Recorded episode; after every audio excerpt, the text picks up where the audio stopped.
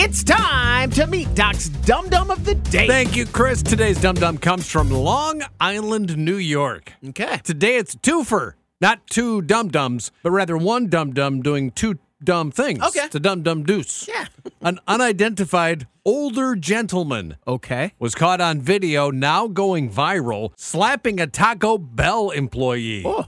That was actually dumb act number two. Dumb act number one was the reason Grandpa Krabby Pants was so upset. He actually slapped the employee on his second visit to that particular Taco Bell after an issue at home. And it was not the employee's fault. Okay. Mr. Slap Happy did something any nine year old knows not to do. He tried to reheat his Taco Bell order at home Oh, yeah. in his microwave. Yeah. In its aluminum wrapper. Sure.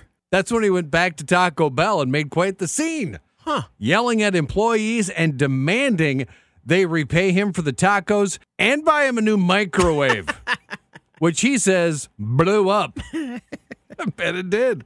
Kind of like the video that was posted of the incident, which I will not share because Gramps has a potty mouth. Uh oh. Things got ugly when the disgruntled microwave challenged customer caught one of the Taco Bell employees smiling. so he hauled off and slapped the guy Yikes. hard. You can't do that. Uh-uh. Well, you can, but you shouldn't. Right. That's how you end up here.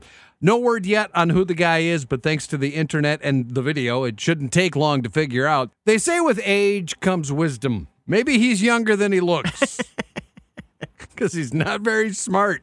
And even though I'm a little worried he's going to show up here and slap me, you Taco Bell tantrum throwing geriatric, you are Doc's Dum Dum of the Day.